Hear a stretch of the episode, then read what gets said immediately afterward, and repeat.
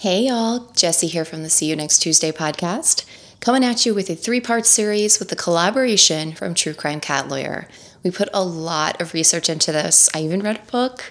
This is part one. Really hope you enjoy. And if you cannot wait till parts two and three, head over to our Patreon. All of them are posted there.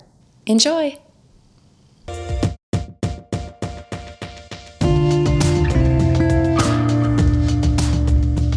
So, welcome back to the show. This week we have a special episode. We are doing a collaboration with the See You Next Tuesday podcast, and we are covering the I don't even know how to put it into words. We're covering Jodi Arias. And so I'm going to send it over to Miss Amanda and Miss Jessica to introduce us to their podcast and let you all know where you can find them. Hey, thanks so much, Elise. This is Jesse. Hi, I'm Amanda.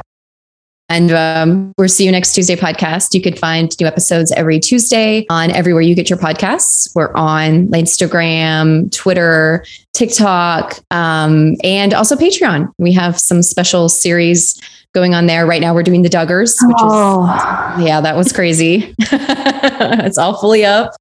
Uh, so be sure to check that out. We got more coming your way over there on our uh, Patreon. And thank you so much for having us. We're so excited to be here. Really excited. Winston and I are super excited as well. And we also want to give you both a huge shout out for doing the background of the case so that we didn't have to do everything because I think for any of the three of us to do everything would have been really a lot. There's just so much going on. And honestly, we probably could do weekly episodes on this case because there's so much information and so much to get into. But with that, I will let you guys take it away for the background. Okay, so we have Miss Jodi Arias. Um, she was born July 9th, 1980, to William Angelo and Sandy S. Arias in Salinas, California. She does have an older half and a younger sister, as well as two younger brothers. So Jodi claims that from seven on, she was abused, that her parents would beat her with a belt and a wooden spoon, and that her mom would carry the wooden spoon around with her in her purse. So she would always have a way to punish her. I personally think that's just being a child of the 80s and not really abuse, but just the 80s discipline. But, you know, not going to judge. And maybe if you weren't a little shithead, you wouldn't have been beaten with a spoon. I mean, what child in the 80s wasn't hit with their mom's wooden spoon at some point? I mean, as a child of the 80s, yeah, it was very, very much a different conversation than the ones we have now, where it's more, I mean, as it should be, less corporal punishment, to be honest. it's crazy.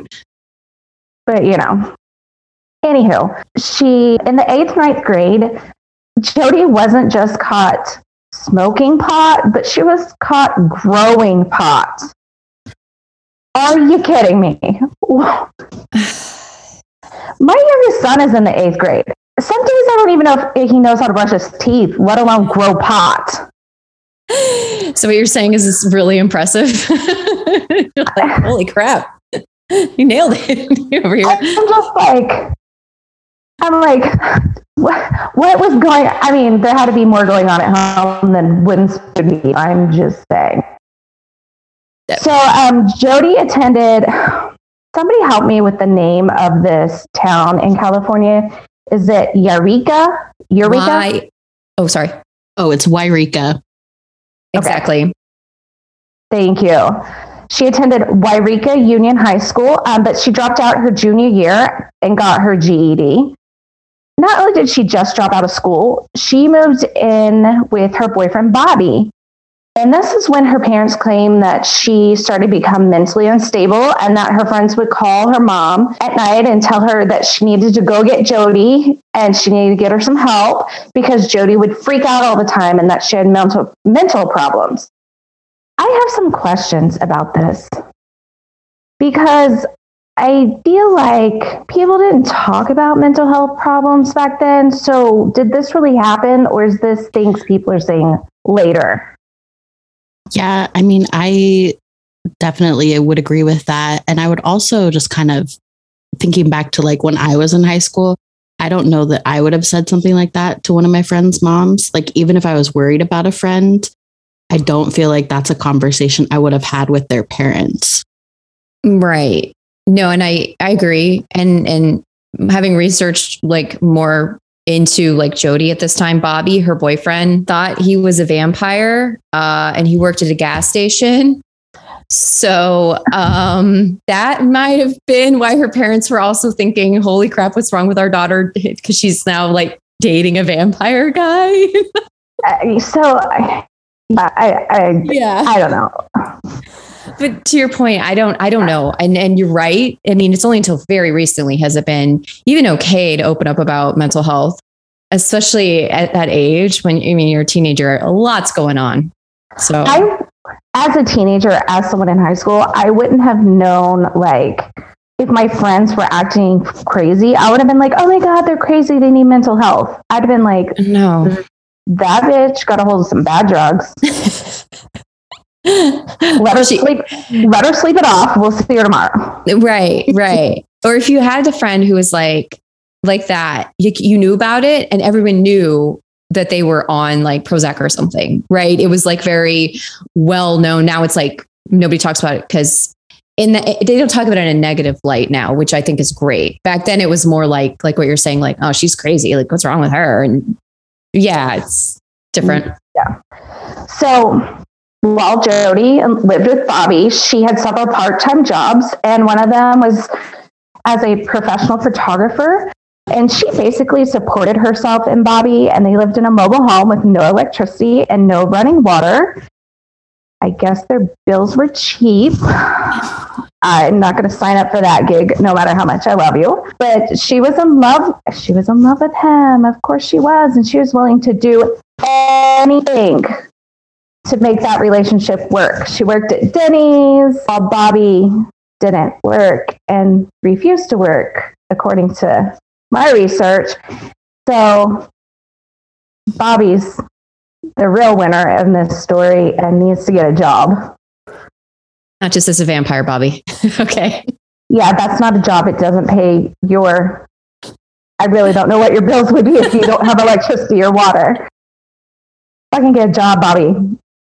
So, but Jodi didn't seem to care that Bobby was a A1 loser because if Bobby was happy, she was happy and she tailored her life around him.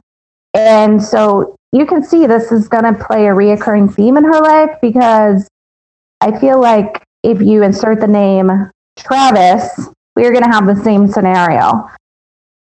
And Bobby also, you know, not only did he have a job and just live off Jodi, he also would go find himself little side pieces. And when Jodi found out, she at least had enough self respect to leave him at the time. And so, you know, there's a plus for her in her small little win column. But it did leave her emotionally and mentally damaged because she felt like she wasn't enough for anyone and she ended hitting herself. And okay, we got to talk for a second. Ladies, men, whatever you recognize as your worth is not determined by that man or that woman. Mm-hmm. Men, same thing. You're not determined by that man or that woman. You're wonderful for you. Mm-hmm. Yeah, Um, a different world for sure. Had Jodi, I would like to think the same thing. Had Jodi received that validation maybe at a younger age, or maybe not. I think that's, yeah, You don't you don't know. we don't know don't with know. her. It, I think that's the kind of the, why this case is so beguiling. I guess is how much is like something that is influenced by mental illness, and how much is actually her like Yeah. doing it herself. Yeah, because she's a little. So, to supplement her income, she took a job as a server at a restaurant um, located inside the Ventana Inn and Spa in, is it Carmel? Caramel? I think it's. I've heard Carmel. In Cal- I think it's Carmel. Yeah, that's what I've heard too. Okay.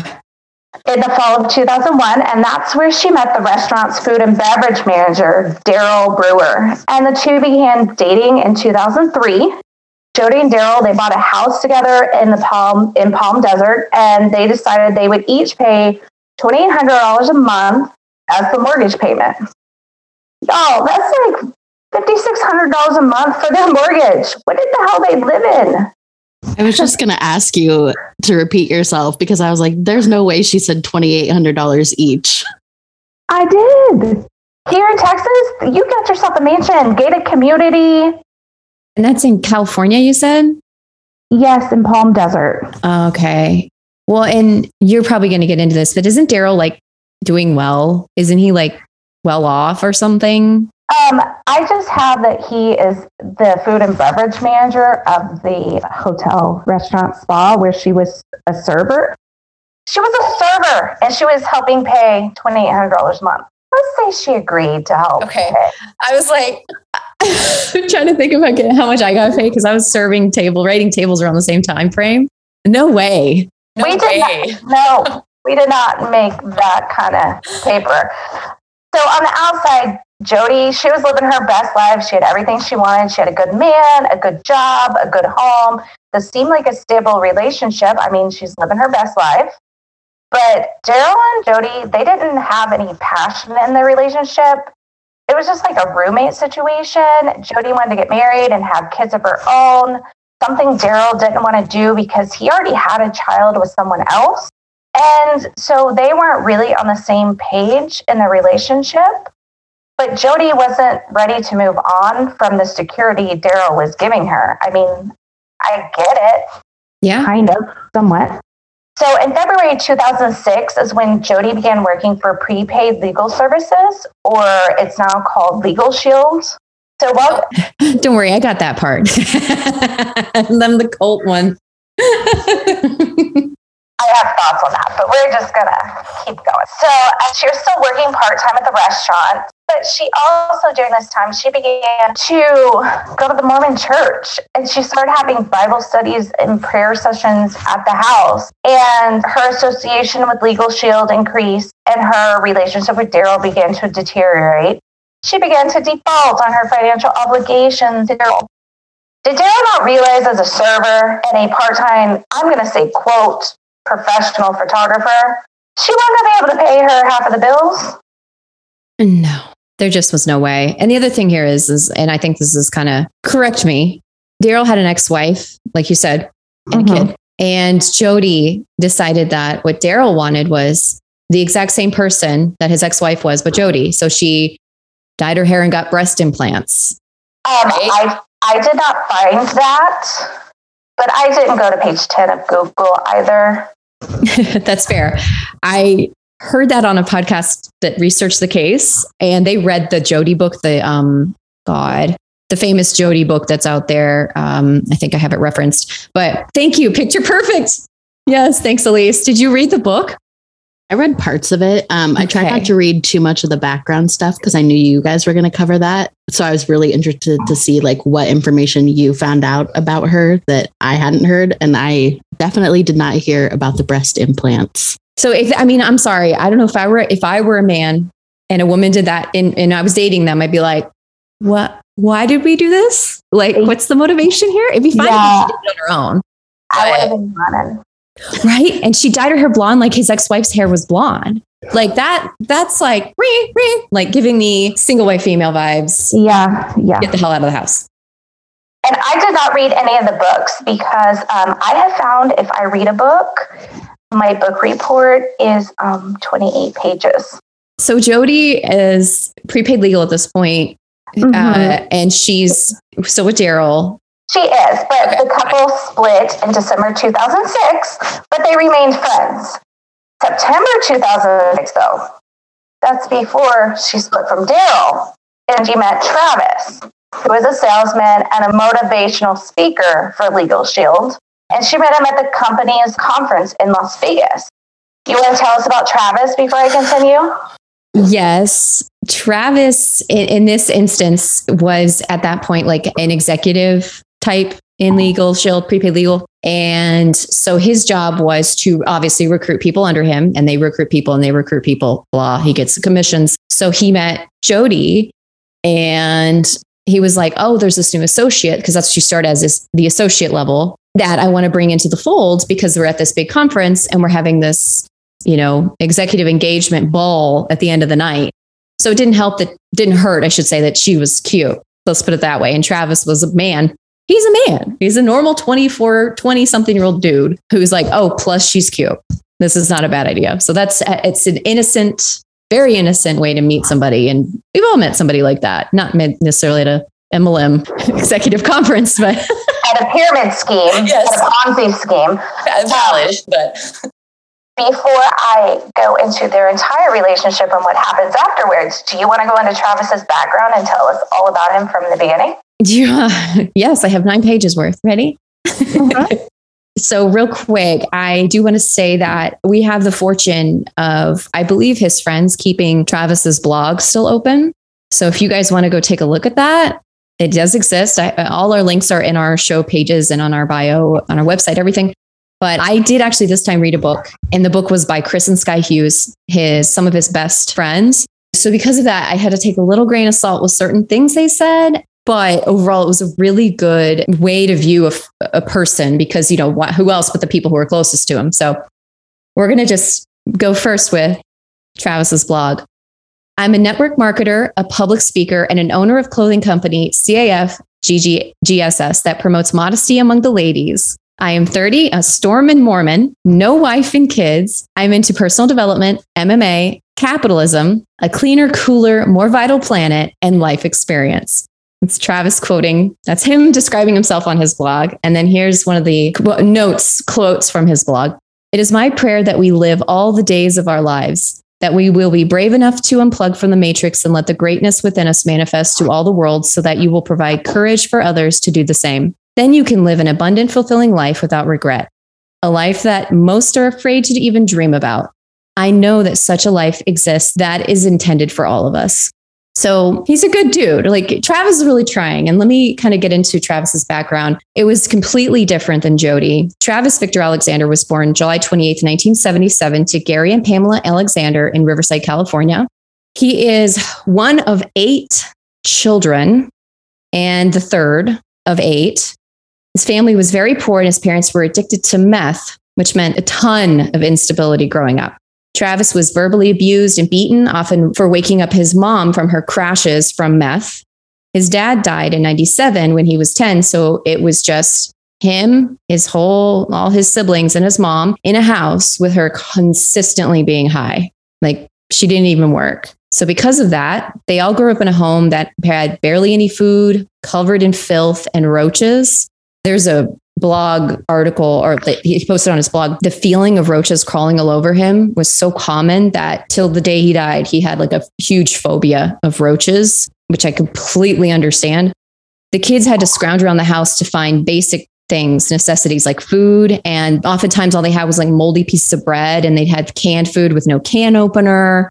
So eventually obviously mom not working they got kicked out of the house they moved in with their aunt, all eight kids and mom, into a camper shell in their aunt's backyard, right up against the garage by the washer and dryer. She couldn't move them in the house. I, she, I don't know if she had the room. I mean, like eight kids. It didn't sound like, you know, if maybe his aunt had much money either, you know, necessarily. Oh. The living room floor is better than outside. I know, I know. But that's, I mean, it sounded like they needed to get out quickly because, you know, it was a dire situation. Travis was pretty shy, not very popular at school.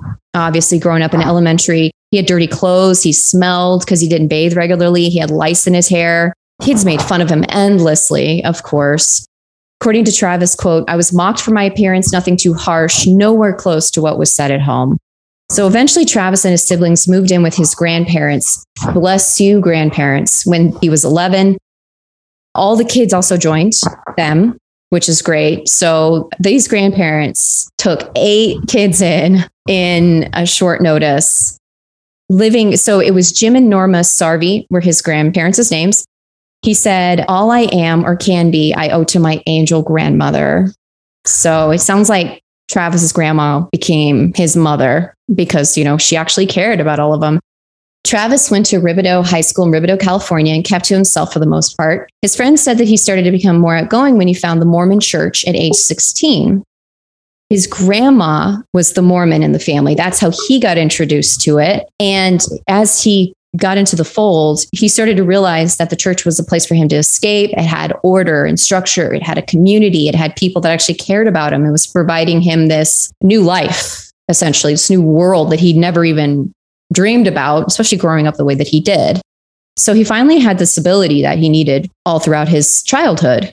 Through this, he discovered self help and then becoming like a better person became part of who he was as a person, like a pillar of his morality, I guess you could say. And it started to also propel a lot of his decision making. Like, okay, if I want to have a home by 30, I need to do these steps.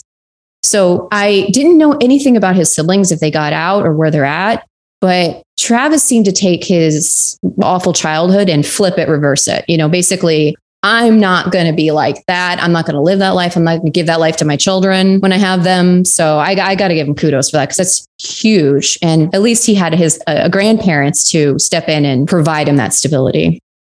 Travis dedicated himself to the Mormon faith and went on his Mormon mission to preach the gospel of Jesus Christ full time in Denver, Colorado from 1996 to 98 when he was aged 19 to 20.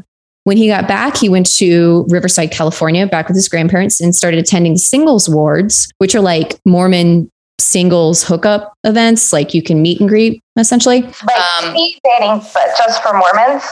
Kinda. You like go to someone's house and you'll like read the Bible or the Book of Mormon. You'll have like, you can't have coffee and tea. You'd have like juice and like Rice Krispie treats, I guess. so no wine? no wine. I know. What's the point? What's the point? so you're expected to quote unquote talk to someone to date them without tequila? I don't I don't get it either. All you need is the good word. there you go. The word of our Lord and Savior Jesus Christ. I'm gonna I'm gonna exit this. Yeah. So one thing, and here's where I love a little MLM and a little cult. Oh, this just hit all the right spots for me. so I did the research for us on prepaid legal. It was originally started as a automobile club, essentially like a membership club back in like the 60s. And then it turned into prepaid legal, an MLM. And then it got bought out by another company and they, well, let's see. Now let me get into it. One thing also that is starting to become more common in the United States is the spread of MLMs in US churches, especially fundamentalist churches. And it doesn't matter if it's Christian, Mormon, it doesn't matter. So basically, it's a place.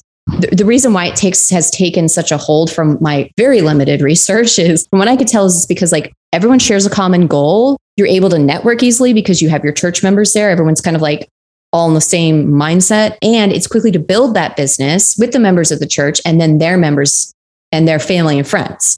So it's also a really easy way for moms to be able to care for their kids while being able to contribute to the income of their family. Because a lot of times in these fundamentalist churches, women are required to stay home and raise the children. So this also reinforces traditional gender norms while kind of conceding like, oh, women are allowed to be empowered and go out there and do your own thing. But don't forget, you got to be a mom first.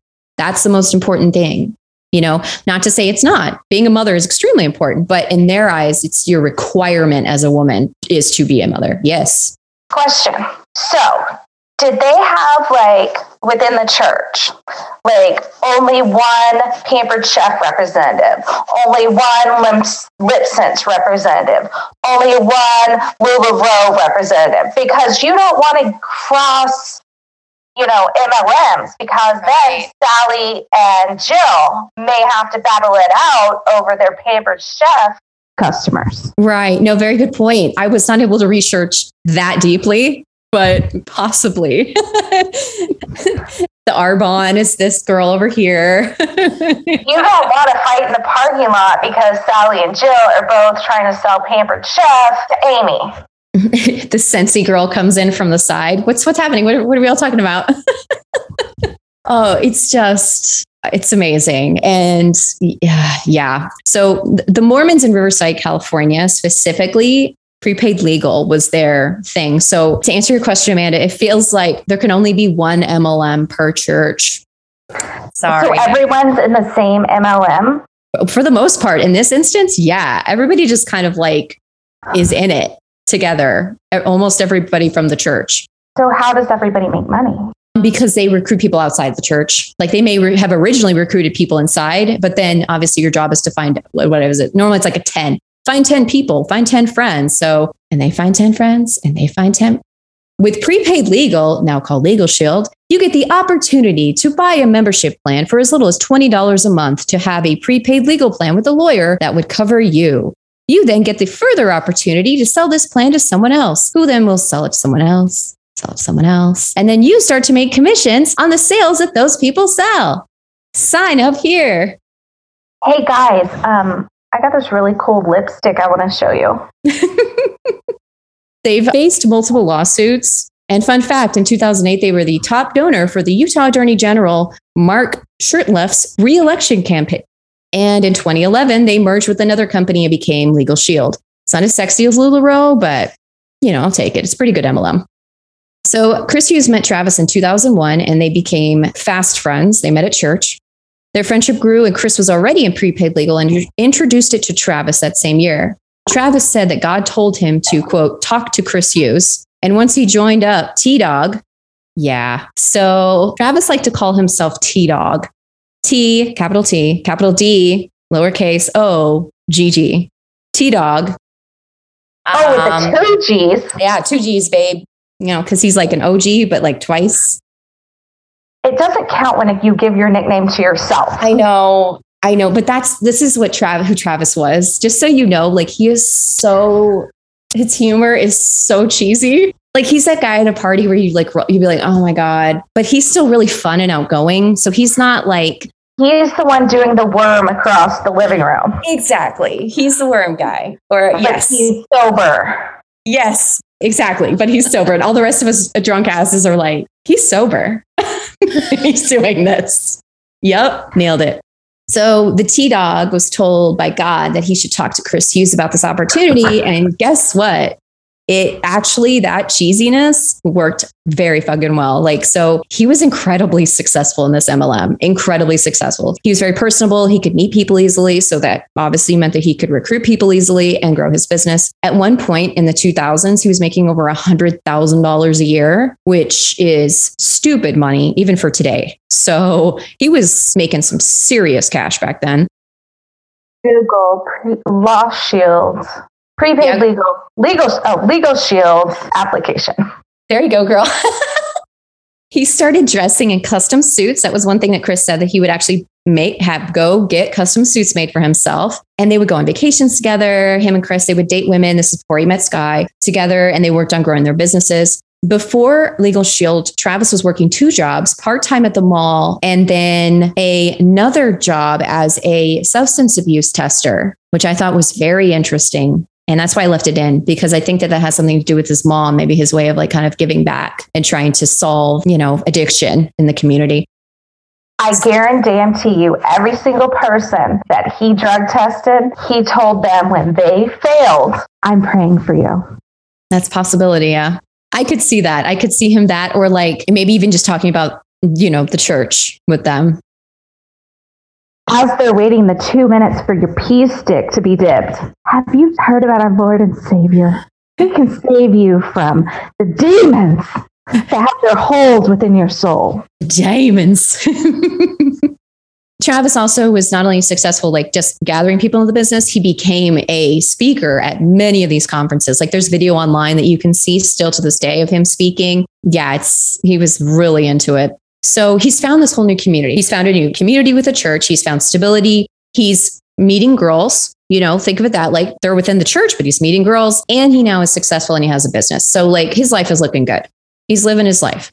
Travis, by his friends on admission, was flirty with everyone. That was a big point that they hammered on was he would flirt with everyone like, oh, it's not that serious. And it's like, it's not, but it's also like that early 2000s, like cringy flirting where you're like, did you fall from heaven? You know, Oh, kind of did he wear Ted Hardy t-shirts? uh, no, thank God. Oh my God. I haven't, I didn't see anything with Ted Hardy, but it was much more like Patagonia, maybe, maybe an office t-shirt. I'm a stupid. One of those, maybe something like that. T Dog would definitely wear I'm a stupid. Hell yeah. So he was growing up also very isolated and insulated from people. So you got to think about that too. So the Mormons can be very fundamental. I'll just put it that way.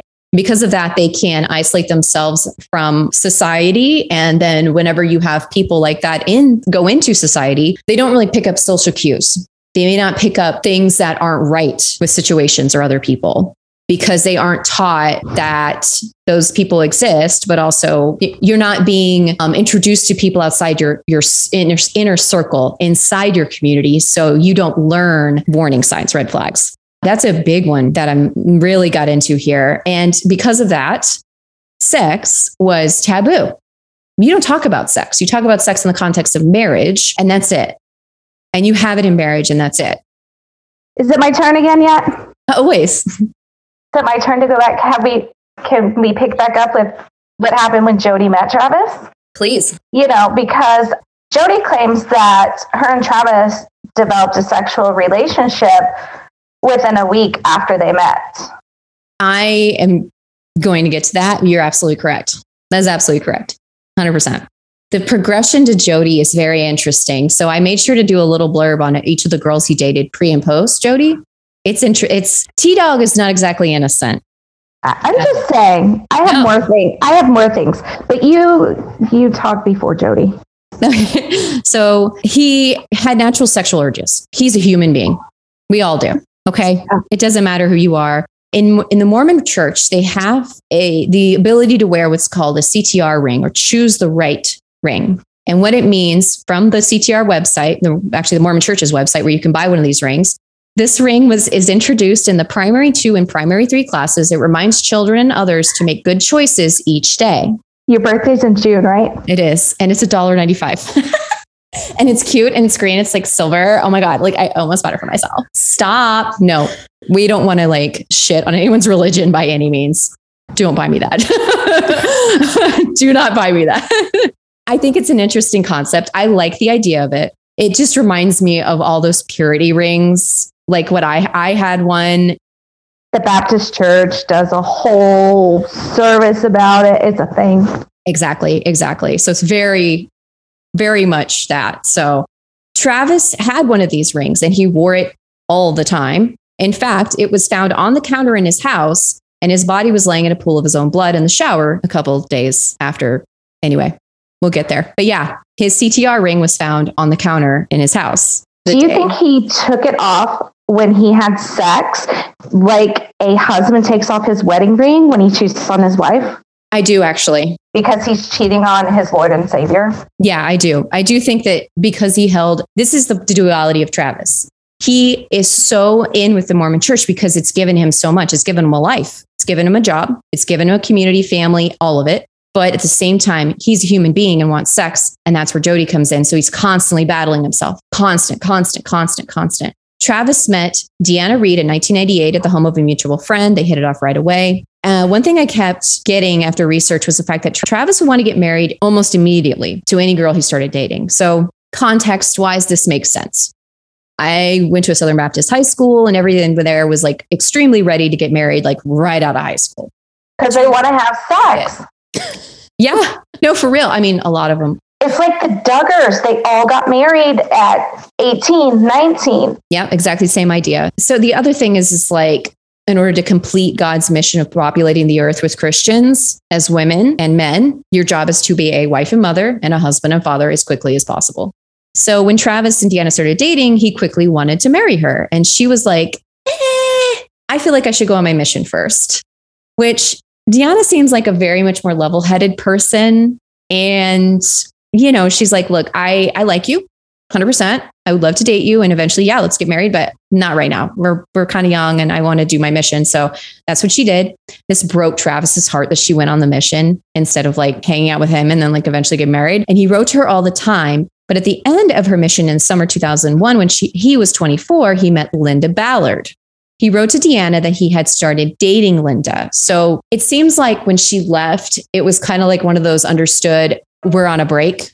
We're not together right now moments. And so he's like, no. And then he meets Linda. And then I think it was good that he wrote Deanna and said, Hey, heads up. I did meet somebody, just so you know, you know, so at least there wasn't that awkwardness if she came back and was like, Who is this girl sitting in your living room, Travis?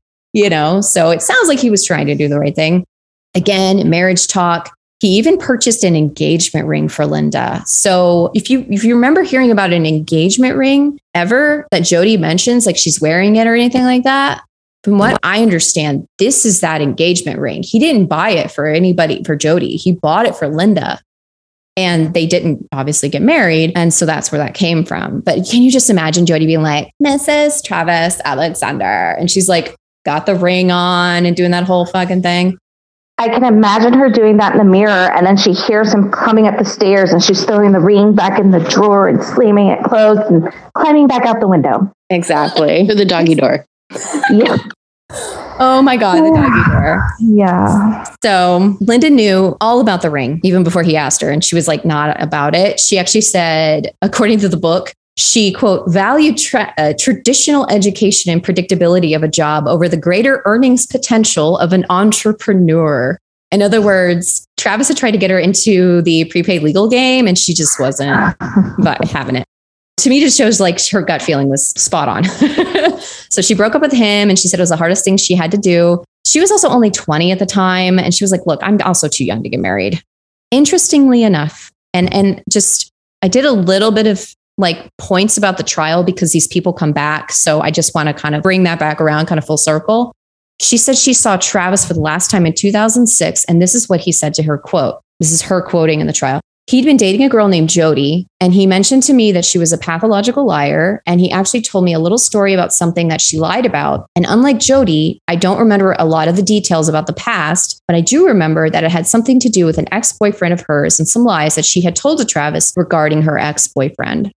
So I also kind of like the little dig that she did at Jodi in there. I don't have a good memory like Jodi. Jodi ain't got a good memory either. But anyway, we'll get there. When Deanna returned from her mission in November 2001, her and Travis started dating again in January 2002. So they gave it a little cool off time. Then they started dating again. The vibe I get from this and friends of Travis is like they really felt that the, these two were really well matched. They were almost like soulmates and they remained friends their whole lives they obviously were on again, off again quite a bit because of this. I also come to understand that Travis had a really hard time with commitment due to how he grew up. He was always afraid that people were going to leave him or, you know, shit on him essentially. So he did want to get married to her, but it was also like his issue was he was 20 years old and he was a man and he wanted sex and she was not going to give it to him. And so he chose that over her a lot of times, truth be told. Deanna did mention he was not physically abusive with her. And she said that in court. So I believe if you're going to lie, that's not a place to do it. in 2004, Travis had earned enough to buy a house. And with the California housing prices skyrocketing, 2004, this is before the bubble popped. There was a large Mormon population in Mesa, Arizona. So this was much more of a natural place for him to settle and buy a home. You can actually Google it, and the house is still around today. I don't know if it's uh, for sale, but that's always a fun little side note. Chris and Sky Hughes, their home was like around halfway in between Jodi's house and Travis's Mesa house. Okay. But their home was also a hub for the Mormon church. Like uh, it seems like the Mormon church had a lot of meetings in people's houses outside of church hours, you know, like communal events, but they also held these prepaid legal meetings there with their friends. So they would said that Travis used to love to watch um, UFC and host parties at his home because he finally had his own home, and he was like, "Now I don't have to go to y'all's place all the time." You know, it was cool. So it was like he was proud of himself, as he should be. That's huge. Also, he got a pug named Napoleon. He called him Naps for short, and that's why he had a doggy door. doggy door wasn't for Jodi. Jodi, your ass out of the doggy door. I wish we had Ring back then, those cameras, and I would have given all my money to see her crawling through the dog. You can find it online. There's video? How is there video of this? I don't know. I think it's just still from oh. somebody's security system. Oh, maybe from like across the street or something? Yes, we still had security systems. Oh, I know. It, it wasn't 1945. Like no, I it wasn't 1945. There were security systems in the late 2000s. I get that. What I'm saying is, is like, it's not like it is now where we have like these, like, it's a camera on your doorbell. That's all I'm saying. It was like an actual camera. Right. You had to mount it. And it was a whole thing. Anyway.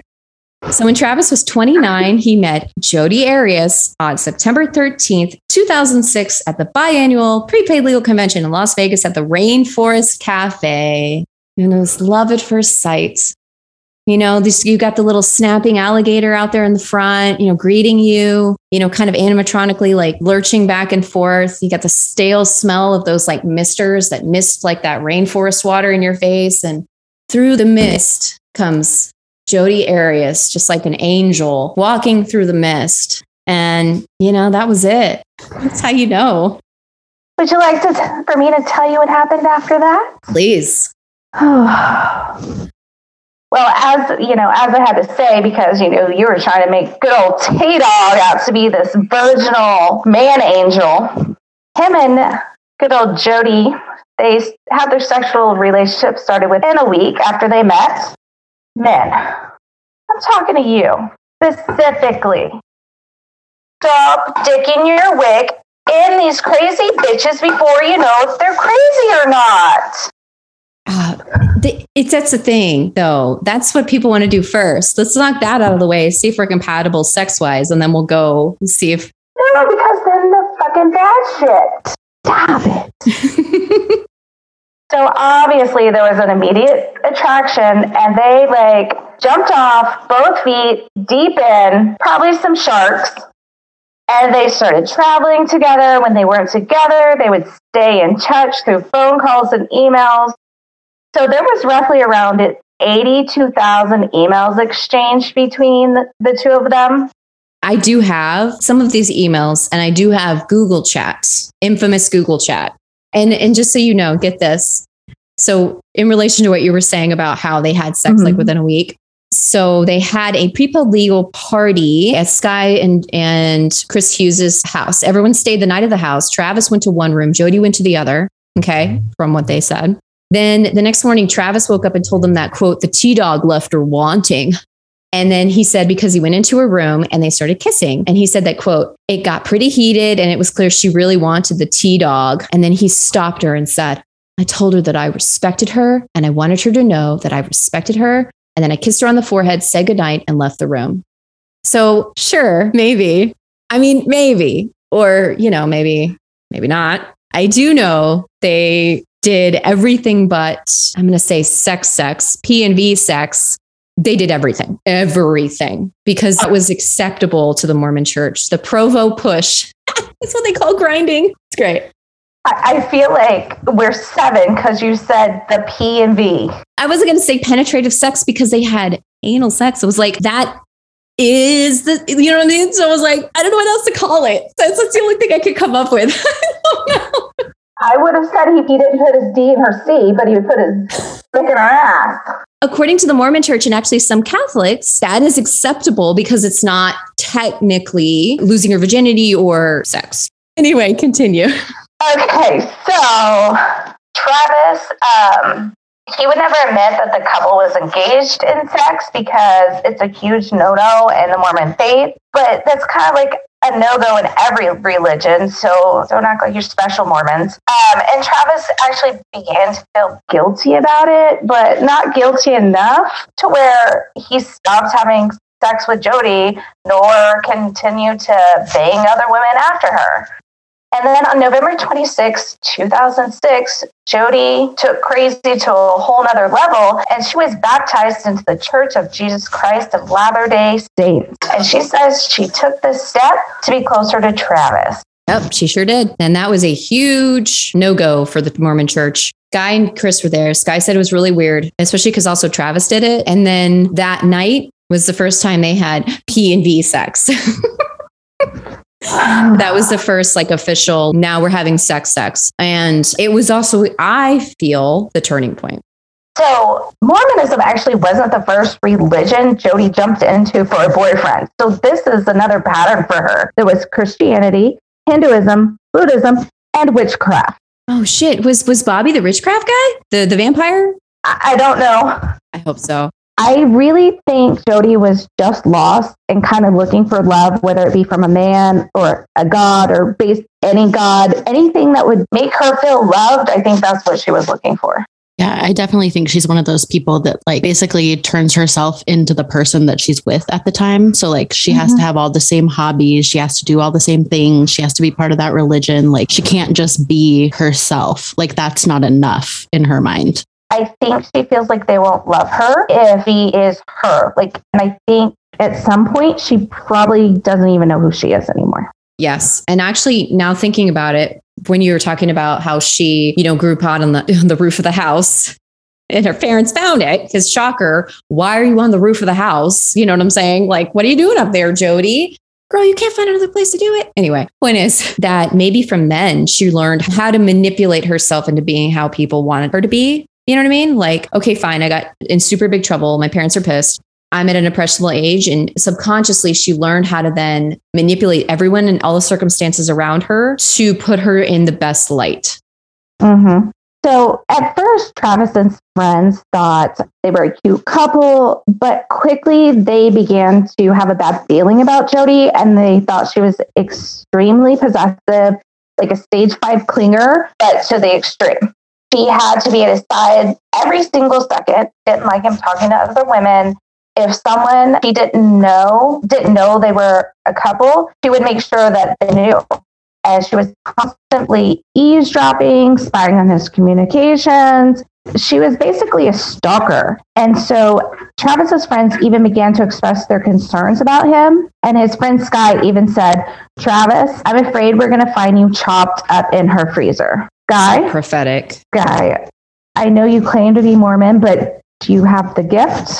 Seriously, Sky called this shit long before anybody else. Like even in the even in the book. So Chris and Sky kind of divide and conquer. Chris writes his blurb first and then Sky takes over. She was way more of a best friend to Travis. Like he confided in her a lot, like like a sister about relationships and all the shit he was going through. And she had a little bit, from what I could tell, a little bit more of an even keel for the most part on the relationship and what's actually was going on. And Sky at one point, because Jodi and would like eavesdrop on conversations in the house. She'd be like hanging outside the door, listening to other conversations. And you know how you get that feeling you're being watched? And then they'd turn around and be like, what the fuck?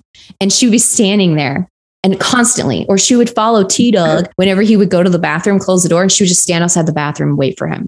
Sky was I like, what the hell? And she had to like kick her out of the house because she was scared for her children. She was like, I don't want this girl around my kids. You need to get her out of my home. I was like, what is happening? I read a story and I wasn't sure if I put it in here or not about Sky and what's his name? Chris? Yes, took Travis into their bedroom and closed the door and was trying to tell him all this about her. And they go, She's going to be outside the door, watch. And Travis gets up and opens the door, and there's fucking Jodi. Oh my God. That just, no, I don't want you to wear my face as your face. Like, you know what I'm saying? What the hell? I'm, I would be out of there. I don't care how good the sex is. Like, this has been real fun, but you're creeping me out. Yeah, it's bad. And then in February 2007, Jodi moved from Cali to Mesa, Arizona. She like is now in your state. She's in your city. Um, and then when the relationship ended in June of 2007, he continued to be fuck buddies with her. Yeah. Like, I, and I'm going to swoop in here. He did not know the fire he was playing with. He thought he could have his cake and eat it too. And he treated her like shit. I'll be perfectly honest. Like he thought he could pick her up and put her down whenever he wanted to. You shouldn't do that to anybody, but especially not to her. She took that in a very wrong place. She went way left with it. yeah, And and also real quick, um, Amanda, you're going to cover the the letter, the email, I should say, the email about how Travis is all pissed off and all that stuff. no, Okay, real quick, I'm just going to mention it. During this time, December 2006, there was this shopping trip that Sky and Jodi went on. And during it, this was even before they announced that they were dating in February 2007. Okay, so this was like just fuck buddy time. Basically said like, oh, I want to move in with Travis, and I don't understand why he doesn't want, to move in with me. And then, oh, and I really just want to be with him, but he also treats me like shit and only talks to me whenever he wants to have sex. And so, essentially, saying, you know, Travis isn't treating me right. This guy's like, well, that's not right. That nobody should treat you like that. That's that's disgusting. Let me talk to Travis in the morning. And they talked for hours that night. Well, later that night, Sky wakes up and here's Jodi on the phone to Travis saying like nasty stuff, essentially about Sky. Well, Sky gets an email the next day from Travis saying, How dare you turn her against me? You're just just trying to put a, put a wedge in between us because Jodi had realized she could manipulate the situation to make it sound like these two people don't want us to be together. We should run away together and be together in Arizona, kind of thing, to see if she could use this to get her way. And so in it is, and this was featured in the trial. This is one of those emails that's featured in the trial. So that's why I mention it is the context is very important about that email. As you know, whenever you're a friend in the trial, you can't speak. So that had to be so infuriating to sit there and hear how it was being twisted into something different. Just uh, weird. So Jodi, she would actually accuse Travis of being physically and sexually abusive. I know I personally wouldn't continue to voluntarily be fuck buddies with a man who abuses me. So I can't really jump on that train. And she admitted the breakup was caused by quote unquote trust issues. But Travis felt like he couldn't take things to the next level because their physical relationship meant she wasn't pure enough for marriage. Well, look who the cunt now is, Travis. Your dick was involved too. Yep. This is a tough one. I agree. This was where he can't, he is so forced for the trees at this point. He, he is so in it and he's just literally leaning on the worst possible behavior that you can, you can have. He's his, he's his worst self. I also wondered too, though, if at some point he kind of was maybe trying to push Jodi away with that, not realizing that she obviously was not going to be pushed away. But maybe if, you know, I'm really fucking rude to her and treat her like garbage, she'll get the hint and go away. You're onto something there. Maybe, sure. maybe that could be it. Yeah. I was just like, fuck you, Travis. Yeah, it's You're shitty. doing it I, too. And it's so hard because he's the victim. And we, of course, we don't want to victim blame by any means, but, you know, we also want to hold, he did contribute to this, unfortunately. You know, even his yeah. friends say he wasn't treating her right. And that's why they would say to him, hey, you need, she's human. You treat her like a human. Don't be that guy. Well, I mean, murder's never the answer. He may be treating her like shit, but murder's never the answer. Absolutely correct. So, anywho, I was a little bit upset at Travis, and I still am, but let's move on. So, Travis did feel like Jodi was stalking him, and he accused her of sending him and the woman he was dating threatening emails. But even despite that, he was still continuing to mattress dance with her. And they even traveled together in March 2008. So, it's like, if you think she's doing these things, why are you doing these things? You know, maybe if you'd stop, she'd stop. She also allegedly hacked into his social media and his email, and she turned up at his house and crawled through the doggy door. And then she also slashed his tires not once, but twice. Yeah. And Lisa, the girl he was dating's tires once too. It's, insane. Yes. I mean, she is like cuckoo for Cocoa Puffs. I'm not saying she's not. And and I don't think it's as much that she was driven this to this. I do think a little bit. Maybe a little. Yeah. It can drive you mad, right? Being treated that way. Sure. But she made these choices along the way. You don't just go, I accidentally slash someone's tires or crawl through a doggy door. It's not an accidental occurrence. So you physically made yourself do those things, hon. Okay. I think if someone did that to me, I would just move on with my life. Like it wouldn't have ever escalated this far. Exactly right. I, first of all, wouldn't have continued to sleep with you. But then another person, if they have the right or wrong wiring in their brain, you get this. You get this behavior right here. Yep. And you never know what you're going to deal with until it's too late. So Jodi, she kept journals and she wrote in her journal on January 28th, 2008 that Travis pushed and kicked her, breaking her finger because she wouldn't lend him $200. And over the next few weeks, she kept journaling how she kept lending Travis money. And in February 2008, she wrote, I'm to do my best Jodi voice. I'm trying really hard not to be in the state of blame right now, but if it weren't for Travis borrowing all my money, I'd be in San Diego right now. I've spent $40 on two Super Saturday Day tickets that have been squeezed dry and then some because of him. I drained my checking account to put money in his, and then I was hit hard and he has the nerve to tell me to balance my checkbook? Nay, he didn't just tell me that. He screamed at me and then processed proceeded to say to get a gun and put it to his head and pull the trigger. I was crying because it distressed me to see him like that. And I know all too well firsthand what it was like to be where he is. So it was with great compassion, calmly, sweetly, and to the best of my ability, smoothingly told him that everything was going to be all right, that like always, this too shall pass, that I promise everything will be worth it to the end. He was under more stress than I've ever seen him. He was really despairing today. I lended him another $80. I went back to the bank and deposited it into his account since he said he doesn't want to step back into the bank today. But the time we had parted, things seemed a little better. Well done. There's just so I- much there. I feel she's pretty unstable. I think she's pulling a gone girl. And I really do. I think that some of this is fake. Even back then, even back then, she wasn't writing in her journals the truth, knowing, knowing, and expecting people to find him. I think she's one of those girls that always assumes everyone's talking about her when she's in a room. Everyone's always like going to be going through her stuff. Well, why are you put a lock on that? Oh, I don't want people going through my stuff. It's like, bitch, nobody's thinking about you. Nobody cares. You know, so I really think that she put this in there as a way to preemptively cause confusion, but also not like she may have been thinking about it back then by any means. But I don't know. I also know that because Jodi and Travis were so toxic with each other, uh, Travis started neglecting his prepaid legal business and started basically going into debt. And so because he was in such debt, he actually was borrowing money from Jodi. So that part is true. So I, like I said, I think there's kernels of truth there, but mm, I don't know. When did you say the Sterling tree was again?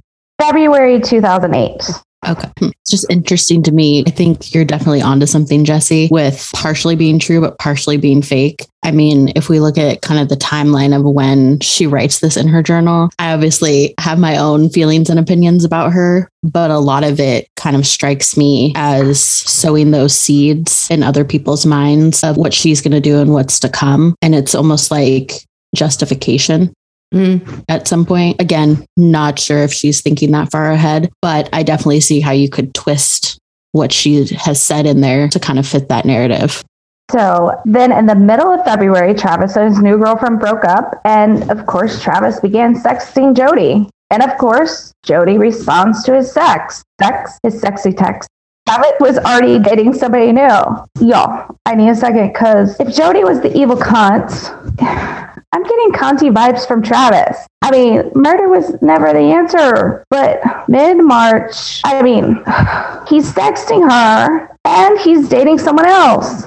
Yeah, this I think is when is this? This is March 2008, February after February, I believe. At this point, February, March after he broke up with the other girlfriend. okay, so we're at Lisa Andrews, who is Lisa Daidone, if I'm not mistaken. She was 18 when he met her, and he's 30. So Travis is not doing well right now. He's in a very bad place. And when they met, she was like, well, she, I mean, she thought he was cute, you know, and they dated. But again, her thing was, I'm really young. I don't want to get married right now. And she's also in the trial. Again, no physical abuse from Travis is what she reported, and they didn't ever have sex. Thank God. Well, they probably didn't have sex because he was. Having it with Jodi. Yeah, yeah. Exactly. And that's exactly right. It seems like he was trying to find the perfect Mormon wife while getting his sexual needs met until he could then transfer those sexual needs over to his wife. That's that's kind of what it feels like at this point. I'm getting Conti vibes from Travis. Just Yeah. saying. Yeah. So in mid March, Jodi meets Ryan Burns at a prepaid legal conference because that is the place to pick up the dudes. Isn't that where you met your husband? Oh yeah. 100%. Our MLM meeting. What was it? Herbalife? Jeez. But they didn't communicate till a month later. Um, so I guess like he got her number and he didn't call or vice versa. Not quite sure. That is okay. And in April 2008, Jodi accuses Travis of body slamming her and choking her into unconsciousness. Okay, one, if you're obsessed with Travis, why would you kiss someone else? And two, why would you tell him if he allegedly abuses you? I'm just saying she's a liar, liar, and she's a little sus. Just call it like I see it. So a week after this happened, on allegedly happened on April seventh, Travis tells Jodi to take a hike and not let the door hit you where the good Lord switch you. And he's done with all the drama. Jodi moved back to Yreka Mhm. and started living with her grandparents. And this is about the time that Ryan Burns started calling her, and the two began talking. And then, you know, here comes Travis sliding back in her text, asking for nudes. All while Travis is still on up. Up on this other girl's Kool Aid, he's texting and having sex with Jodi again. And Jodi, being the class act she is, she records some of the phone sex sessions I'm just going to preemptively say that is why I didn't watch the trial because I don't want to have hear people having sex, like, especially not Jodi Arias. Like, I no mean, thanks, hard pass. I'm good. Like, so you never watched porn? No, yes, but like, I just don't want to personally. It's like her and Casey Anthony. Why would I ever want to hear that? Ever? So on May 1st, Travis seemed to make up his mind between his two women when he chose to take door number two to Cancun in June on a work trip. He actually called the travel agent to remove Jodi's name and replace it with Miss Bangs. Travis, being the piece of shit that he is, didn't tell Jodi the truth. He told her he gave the guest spot to his friend's babysitter so she could watch the kids, and it was a way to pay off his debt to him. She was angry and disappointed, fully understood. And on May 15th, the new girlfriend told Travis she couldn't see a future with him, but wanted to remain friends, and he agreed and still wanted her to go to Cancun with him. I'm pretty sure they were probably still boinking, and that's why he still let her go and why she still went. So real quick, um, I have a little note on that. That's Mimi. Uh-huh. Mimi was um, someone he met, uh, like you said, at work. They did go on one day together, and she was very physically fit. So he was like, "Let's go rock climbing." So his dumbass decided, "I'm going to practice rock climbing the day before the date," and was so sore he couldn't actually rock climb on the date, which is kind of it's kind of endearing and cute. So, you know, but Mimi was like, look, dude, we're just work friends. No offense. You're nice and all, but I just don't want to date you. He's like, okay, fair. Yes, he did invite her on the trip. From what I understand, Sky said that he was going to try to like convince her, like, I'm, it's like a romantic place. So, you know, do that whole thing of like schmooze and wine and diner or whatever. But Mimi said, look, I'll go on this trip with you, but we're going to be fucking friends. So I have a feeling it would have been a hard stop had he tried anything on that trip. I have a problem with you going out of the country with somebody you don't know. Well, it's also like like you said, so it's a work trip. This is one of those things that they won. And it's actually going to be with um, Chris and Sky. We're going to go first, a couple days ahead, hang out, and then Travis and Mimi were going to join them. So it wasn't going to be alone. And everybody's all the the whole prepaid legal. Everybody's there. So it's like it's a giant work conference thing. Still, I'm just safety, stranger danger. Right? No, fair. I mean, well, especially in the situation now, knowing what we know. But yeah, you have a good point. So back to Jodi. Ugh. So May 28th, Jodi's grandparents' home where she was living was quote unquote broken into, and the thief stole several things, including a 28 caliber gun. just real quick, that same day is when this Google chat happened where again some random person stole a 28 caliber gun that you know magically happened we don't know who that person was but this is pieces of that chat travis i thought i might break away this time but you knew i couldn't jodi i've proven it's not friendship violated that one plenty of times travis here i'm going to do like my t-dog voice you knew one call and you'd reel me in, and you don't care, Jodi. You're ruining my life, but I'm addicted. A little bit later. You know, if you just equal the drama with my anger, I'll take you back. A little bit later. Why can't you reward me for trusting in you over and over again, Jodi? Because there's no excuse for me to be alive. A little bit later in the conversation. No, I'll admit you were noble in the sack, but it's because you served. It served you to be. Jodi, I know. The better I was, the more you wanted me. And the more you wanted me, the more we got to be together. I was a whore for you because I was a whore for that feeling. I'm a whore in general, and I still am, Travis. And you like being a whore. Unless you could get something sexual for me, but outside of that, nothing else is worth anything to you. Later, later on, Travis, just quit lying. Later on, Travis, can't you tell the truth? I know you got into my computer and erased a letter I sent to Lisa. I know you did. Jodi, what? No. Travis, shut up, shut up. I don't want more lies. You stole my journals, you slashed my tires, and I know it. I know it. Why continue lying? Don't you ever want to tell the truth? Later on in the conversation, Jodi, I'm a full time bartender now at a Mexican restaurant. Travis, you think I care about your sob story after what you've done to me? A bartender. Perfect. Jodi, it's not a sob story. Travis, a slut's job. Maybe you can get tips for BJs. Oh, I'm sure you can. You are good at that, Jodi. Yeah, according to what you said, I have a car. By the way, Travis's BMW, he actually sold her his car.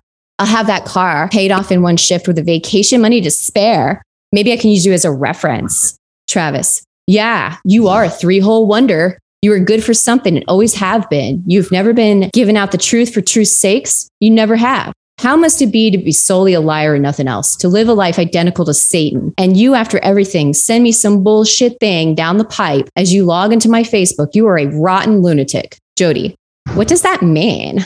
So that is the famous three hole wonder quote in context. So Travis is pissed obviously. That's like that pissed conversation where you say shitty things to each other and you're like later going, I didn't mean to call you a whore, you know? But he's at his wits' end.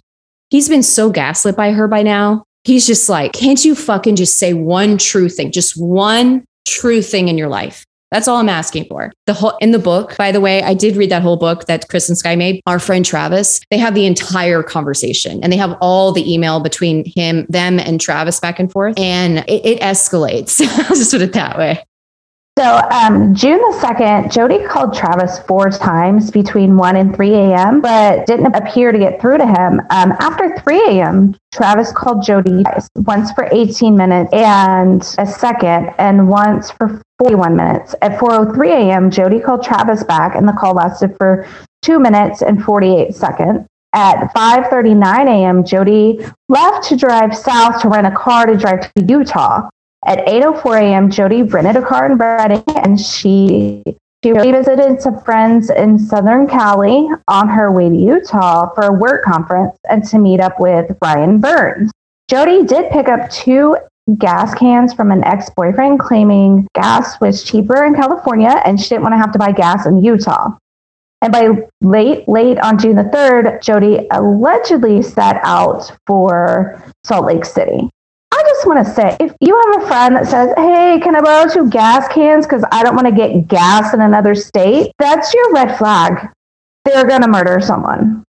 Yeah, it, it's weird. It feels like to me like she just doesn't want the gas station footage of her between the- where she was and Travis's house. And the receipts, because Yes. everybody thinks she's going to Utah. Right. So this is preemptive, right? I mean, So let me tell you where she went. So on June 4th, 2008, Travis missed an important work meeting. And on June 5th, Jodi met up with Ryan in West Jordan, Utah, a suburb, a suburb out of Salt Lake City. Jodi arrived to a rendezvous with Ryan a day late and told him that she accidentally drove in the wrong direction and had to stop and rest, but her phone was turned off the whole time. I don't know if I was lost, if I would turn my phone off. It's the opposite of what I would do. The opposite. I'd be like, where the hell am I? I need help. I'd be like, do, do, do, do, do. Yeah. Excuse me. Where the fuck am I? Anyhow, so Ryan would later say that she had dyed her blonde hair brown and had cuts on her hands when she showed up. And June 6th, Jodi left Salt Lake City for California. She called Travis several times and left him several messages. And she returned the rental car on June 7th, and she had driven 2,800 miles. So I don't know distances. I'm thinking it's further than 2,800 miles from California to Salt Lake City. I mean, that seems like there's a couple around like back and forths there. In other words, yeah. I'm guessing since that was like a big deal. So the rental clerk also testified that the car was missing floor mats and had red stains on the front and rear seat. The stains couldn't be confirmed by the police because guess what? They cleaned the car. Good job, rental car. Good job, rental car. You dumb. It, that isn't that a thing? Aren't they supposed to report that shit to the police if something looks wiggity like that? Like, you know, like I would. I'm also a true crime fan. I would be like, yeah, no, cops. Even if it's like juice, I- I'd be like, I don't care. I just want to make sure it's juice, right? Yes. Yes. I mean, if it's like one spot and the floor mats are there, I might take a couple looks before I call the police. Yeah, but no floor mats plus red stains. Uh huh. Uh huh. You're a murderer. Yeah. I'm sorry. We need to detain you till the police get here. Citizens arrest. I love it. So when Travis didn't turn up in Cancun with his friends, they became worried and they went to his house in Mesa. So did they leave Cancun immediately or did they wait till their vacation was over? Are you asking? Yes. I actually know the answer. So Chris and Sky were still in Cancun trying desperately to reach Travis because he hadn't shown up yet. Right, right, right. and Mimi was there and she was like, Yeah, that's, or uh, I believe either Mimi was there or she was waiting to travel with Travis. And she was like, I haven't heard from him either. So what they did was like, okay, we can't leave right now. Like it's going to take us a minute to figure out a flight situation. So they called friends to go Oh, there. Okay. Yeah, that's how they did it. And so it different was friends. exactly. It was Okay, okay. She called her Mimi called her friend Michelle. Chris called his friend Dave Halls, and Mimi's friend Michelle brought her boyfriend Dallin. Okay. Okay. Thank you. Yeah. So on June 9th, 2008, this is when they found Travis lying dead in his shower. Travis had 27 to 20 stab wounds, a gunshot wound to the head from a 25 caliber gun. Where have we heard of one of those? Magic, magic. One goes missing from her grandparents' house, and all of a sudden, One shoots Travis in the head. I don't know. And his throat was slit from ear to ear. So this is overkill. Like murder's never the answer, but this is never the answer. this is bad. You're right. This is like, I am so mad at you. Like, I have an anger of fire of a thousand suns. You know what I'm saying? Like, Yeah. this is, this doesn't give me self defense vibes. That self defense vibes are you grab the gun, you shoot a couple times in the direction of the person because you're like in a Yeah. panic moment, right? Like, Yeah. oh my God, oh my God, they're coming at me. Yes. So there was a lot of forensic evidence collected from the scene, including a digital camera found in the washing machine. The gun and knife were never recovered. I'm going to make an educated guess since they're, they're probably out in the desert somewhere between Arizona and Utah. So once the investigators started interviewing Travis's family and friends, they discovered the strained relationship with Travis and Jodi, and they even had Jodi might be involved in Travis's murder. So the investigators began to look at her as a suspect. Dear sweet baby angel Jodi gave three different stories trying to prove her innocent. One, two, okay. But three, Yeah. dear Lord, baby Jesus, I can't. So initially, she had no idea what was going on and cried while in shock. Then, one time, she claimed she was not in Mesa and that she had seen Travis for the last time in April. And then another time, she said two intruders broke into Travis's home and murdered him and then assaulted her. And she killed him. And then another time, she killed him in self defense. So I guess that's like four stories. I don't fucking know. It's crazy. I mean, definitely the one that Nurmi, her defense lawyer, came up with was, to be honest, the best one of them all because he's a lawyer. But man, he had nothing to work with. He had just the worst. So, remember the camera? Well, tech geeks were not only able to recover images from the camera, they were able to determine that the images were originally deleted from the camera and they were able to retrieve them all. Y'all are never smarter than the police. Ever. Never. They hire the really smart tech geeks, the ones you made fun of in school. I think it also So- goes to show that just because something's digital and there's not a quote unquote paper trail doesn't mean there's not still some kind of trail digitally. Like it's still kind of the same. You know, there you can still get text messages if people delete them. You can still get call history. Nothing's ever really deleted. It will be there forever. I've told had to tell my teenagers that because I'm like, just because you delete it doesn't mean it's gone. Spot on. So there are images taken on June 4th, 2008 of Jodi and Travis, sexual in nature. They took sex pictures. Please, guys, stop taking sex pictures. Either they're going to send you to jail because you murdered him, or they're going to end up on the internet as revenge porn. Stop doing it. Yeah, be real careful for sure. Never a good idea. And then another picture they that had been deleted was Travis lying on the bathroom floor bleeding. Did you see that photo, by the way, of with the foot in it? Yeah, yes. Yes. That's pretty damning, dude. Really, girl? We're going to go with two people broke in here? Because There's also a bloody palm print on the bathroom hallway that contained both Jodi and Travis's DNA. So And then there's that. You know, she was, she was scared. A month after the murder, when police showed up to arrest Jodi, she wasn't worried about being arrested. She was worried about how she looked. Instead of crying or being scared or being worried about me, mom, papa, she asked to get her handbag so she could put on makeup. The officer denied her request. Of course they did.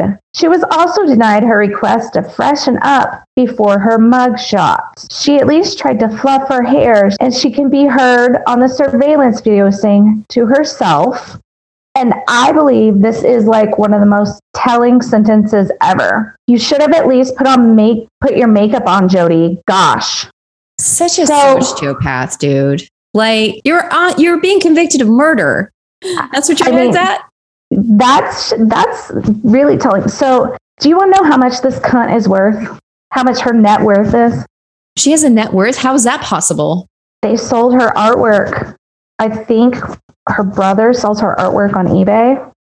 No way. How much is she worth? One to five million. Are you serious? But she's not Yeah. getting any of those proceeds, obviously, right? I mean, she's not allowed to federally, correct? I don't know. Well, unless he's selling them, getting the money and putting it in her commissary. That's the only way you could do it. That's a lot of noodles, Joe. That is a lot of noodles. oh my gosh. But how did she get into prison? Take us there, Elise. Tell us, teach us. Okay. So I watched several, and I do mean several hours of the trial to prepare for this episode. I didn't watch the entire trial because there were literally two months worth of testimony, and I just could not. I mean, Jodi herself testified for 18 days, which is historic. Nobody's ever done that before. So I kind of picked the important testimony that I wanted to watch. So I watched the medical examiner, I watched opening arguments, and I watched quite a bit of Jodi's direct questioning and her cross examination. So in total, I probably watched like eight to 10 hours of the trial. And let me tell you, it was a lot. it took so much out of me mentally, and it was just exhausting. So the trial started on January 2nd, 2013. This was, you know, close to five years after Travis was murdered.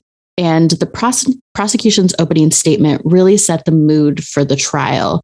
So the prosecutor was Juan Martinez, and he started off telling the jurors this was absolutely not a case of who done it. You know, regardless of all the bullshit stories that Jodi had told in the past, we absolutely knew who killed Travis by the time this went to trial. So Martinez tried to describe Travis as a good man who had the misfortune of meeting Jodi back in September of 2006.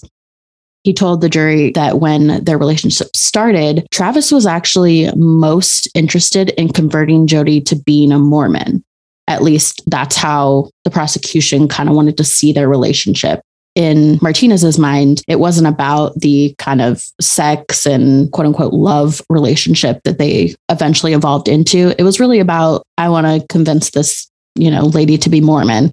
And so part of that was also about showing the jury that Jodi was always more into Travis than he was into her. And that was a big piece of their case.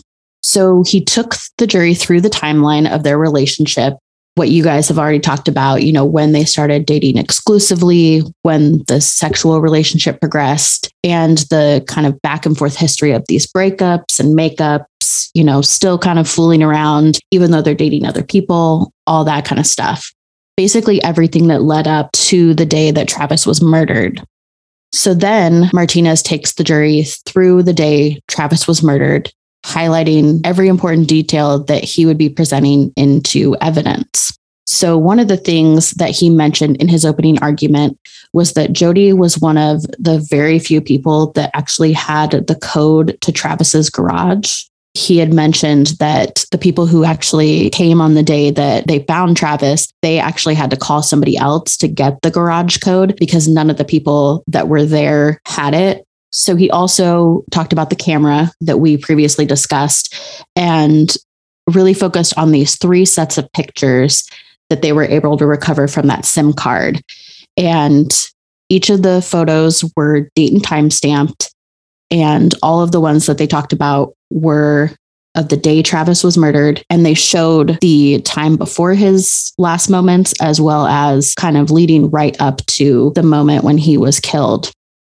So, like we've already kind of discussed, Martinez definitely honed in on the multitude of stories that Jodi told, you know, right after Travis was killed and sort of ongoing until the day of the trial, essentially. As we mentioned, we talked about the burglary at her grandparents' house. And according to the police report, the 25 caliber gun was taken from the home. And they had also mentioned like $30 was taken from the home, but Jodi's laptop was still in the home. A bunch of other valuables had been left behind. So it was really weird to police. It definitely didn't seem like your kind of quote unquote normal robbery.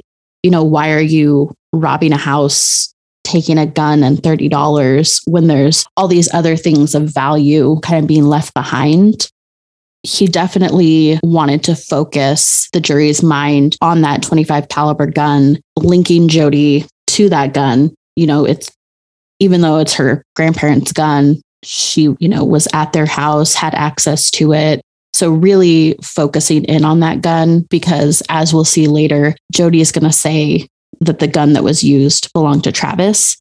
As Amanda mentioned, the gun has never been found. And we'll kind of talk about that in just a little bit. But near the end of the opening statement, Martinez tells the jury about the activities that Jodi engages in after Travis was murdered. So he talks about her changing the color of her hair back to brown. He talks about returning the rental car and he brings up like we discussed, number of miles that were put on the car and whether that would be accurate if she actually went to the places she said she was going to on this quote unquote road trip. In total, he spent a little over an hour, like an hour and 15 minutes in his opening statement. And this is definitely in contrast to Jodi's defense attorney, who only spent about 30 minutes with their opening statement. But apparently, she didn't want to be outdone by Mr. Martinez because she started right off in her opening statement saying Jodi killed Travis. And I think for some people, this was kind of the first time that they were really hearing Jodi admit that. I mean, admit it through her attorney, essentially. But they really tried to frame the issue in terms of why Jodi killed Travis.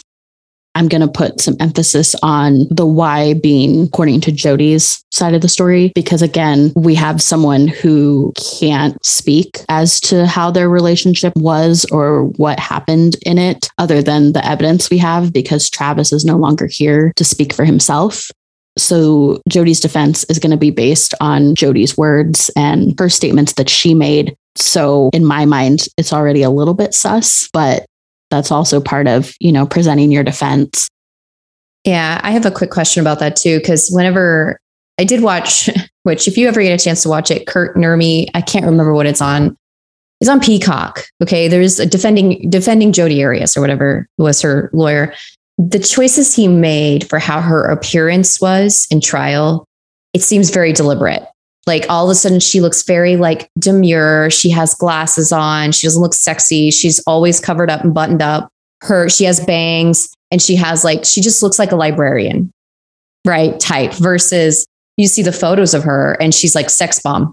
So is that something common in you know especially like in cases like this to kind of tone down the client Absolutely. And I think that's especially true in cases where it's already been kind of in the media. I'm thinking in particular of Michelle Carter as well. If the case is highly publicized, there's already this public perception of who your client is. And in this case, the public hated Jodi. So I think you want to try to paint her as sort of plain Jane and blah and opposite of what the public is perceiving her to be. There were definitely deliberate choices.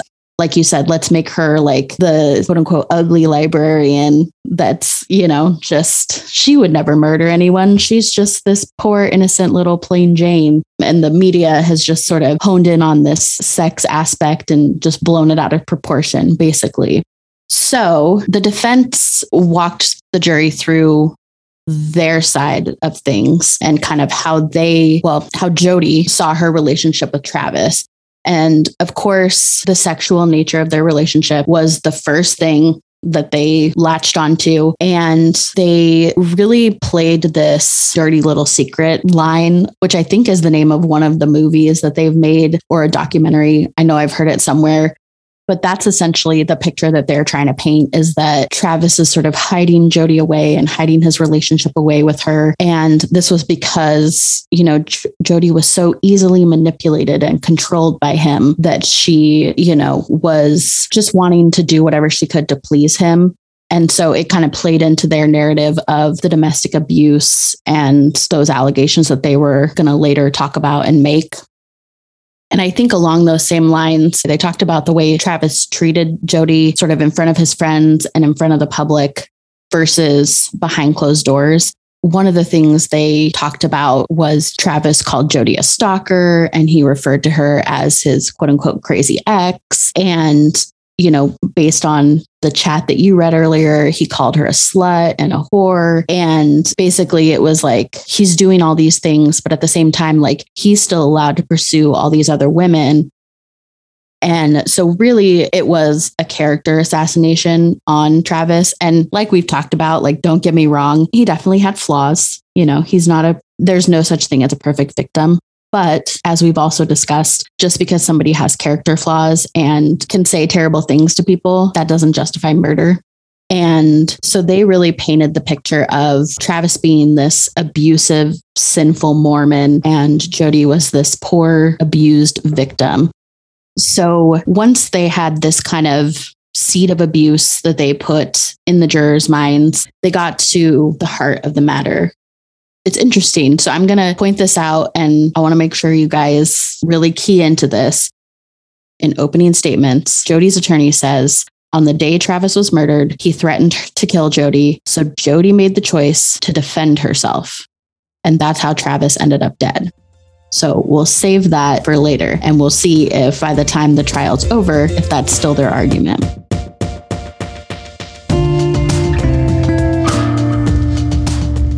Thanks for joining us today. You can find us on SoundCloud, Spotify, Apple Podcast, Google, Amazon, or wherever you get your podcast. And as always, we'll see you next Tuesday.